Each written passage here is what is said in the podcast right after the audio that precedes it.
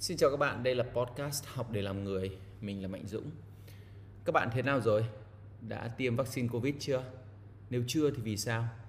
Đừng là một người phản ứng vaccine nhé, vì sự an toàn của bản thân và cả cộng đồng. Các bạn có biết vì sao hôm nay mình lại đề cập đến câu hỏi Covid không? Việc Covid chiếm spotlight những ngày này là một điều đương nhiên, nhưng bên cạnh đó còn có một lý do nữa mà nó phải đưa trong podcast ngày hôm nay. Đó là vì chủ đề podcast số này là Karma tiếng Việt là nghiệp. Đây có lẽ là tên chủ đề ngắn nhất trong các podcast của mình từ trước đến giờ và mình cũng tự nhận hiểu biết của mình về từ này là rất hạn chế. Vậy nên những chia sẻ của mình chỉ đơn giản là về cá nhân, không phải để dạy đời hay để dạy ai hết. Và mình cũng muốn mọi người hiểu rằng học để làm người là hành trình của mình đi theo câu nói của bác Hồ. Câu nói này nằm ngay ở lối vào của trường mình ở trên cao tại một vị trí trang trọng mà ai cũng phải ngước mắt nhìn. Sau đây là những dòng viết của mình về karma, nghiệp. Mỗi người, mỗi vật đều có một karma của mình. Thực hiện đúng, nó sẽ có ích. Không đúng, nó vô dụng. Karma của ta là gì? Hãy làm hết trách nhiệm và nhiều hơn thế của một nhà quản lý thể thao.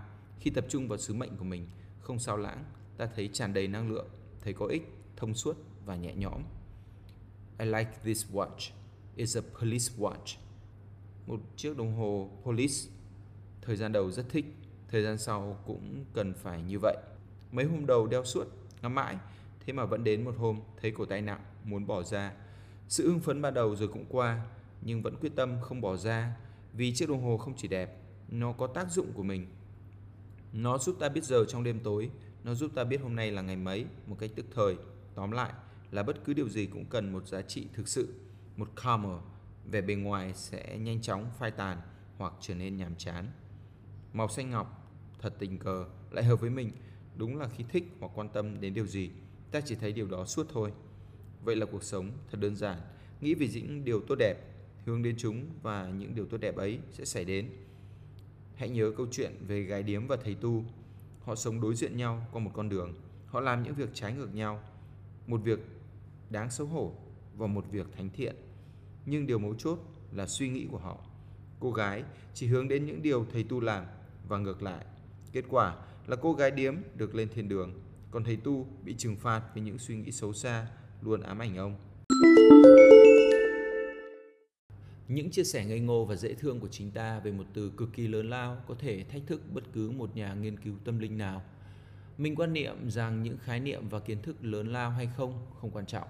Điều quan trọng là ta hiểu được nó hay không hiểu được, có nghĩa là giải thích hoặc nói lại một cách đơn giản và giúp người khác cũng hiểu. Và sau khi hiểu được, ta làm được gì với cách hiểu đó? Cái này mới là mấu chốt. Như cái vụ đồng hồ, sau cùng thì cái đồng hồ police cũng được cho vào trong khung kính và nằm im cùng những chiếc đồng hồ khác. Khi nào có dịp, ta sẽ cho nó lên đường vì ta theo đuổi lối sống tối giản. Cái đồng hồ mà bây giờ ta đang đeo là Apple Watch. Đây là chiếc đồng hồ ta đã đeo một cách ổn định và có ích cho ta trong thời gian dài nhất. Điểm mà ta cần nhất ở nó bên cạnh những chức năng của một chiếc đồng hồ thông minh là nhẹ.